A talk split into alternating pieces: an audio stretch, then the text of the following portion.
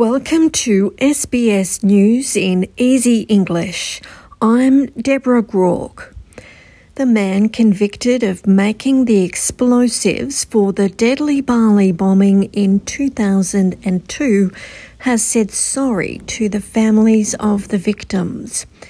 Hussein bin Alazain, better known as Umar Patek, says he is apologising to the people of Bali, Indonesia, and Australia.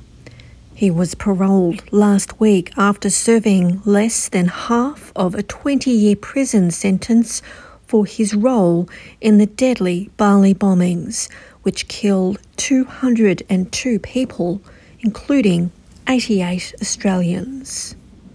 Police are investigating links between extremist groups and the shooters at the centre of a deadly siege in Queensland. The three shooters were apparently involved in conspiracy theory networks, and the police want to find out if that motivated them to shoot at the police who had come to their farm to look into a missing persons report. Queensland Police Commissioner Katarina Carroll says the police want to understand exactly what happened. We will go back, revisit every aspect of this, revisit every aspect of you know what we know about these people, how we responded, uh, were they known to us? I mean that that really is the start of the investigation. Search teams have found the body of a woman who fell overboard from a cruise ship off the South Australian coast. The 23 year old was found early this morning by a police helicopter. Crew members discovered the woman was missing from the Pacific Explorer late on Tuesday night.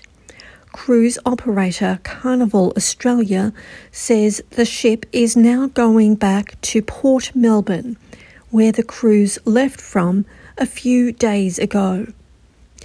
Former Prime Minister Scott Morrison has begun giving evidence to the Robodebt Royal Commission the Commission is looking at how and why the scheme sent letters to thousands of Centrelink recipients asking them to pay money that was never actually owed.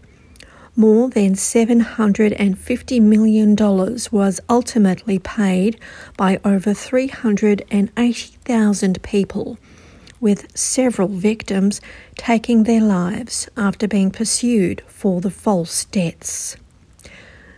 The Reserve Bank says it is thinking about introducing a digital currency into Australia. Governor Philip Lowe has given a speech this morning where he has told people how that kind of currency might work. He says the RBA is considering options and is keeping an open mind on what might work the best. We're also looking at the pros and cons of an alternative form of a digital Australian dollar. That's a payment stable coin that's issued by the private sector, just as banks currently issue bank deposits. The New South Wales government says it has plans to train more volunteers to help with future floods and other disasters in the state. The government will spend nearly $160 million to expand the State Emergency Service as well as Fire and Rescue New South Wales.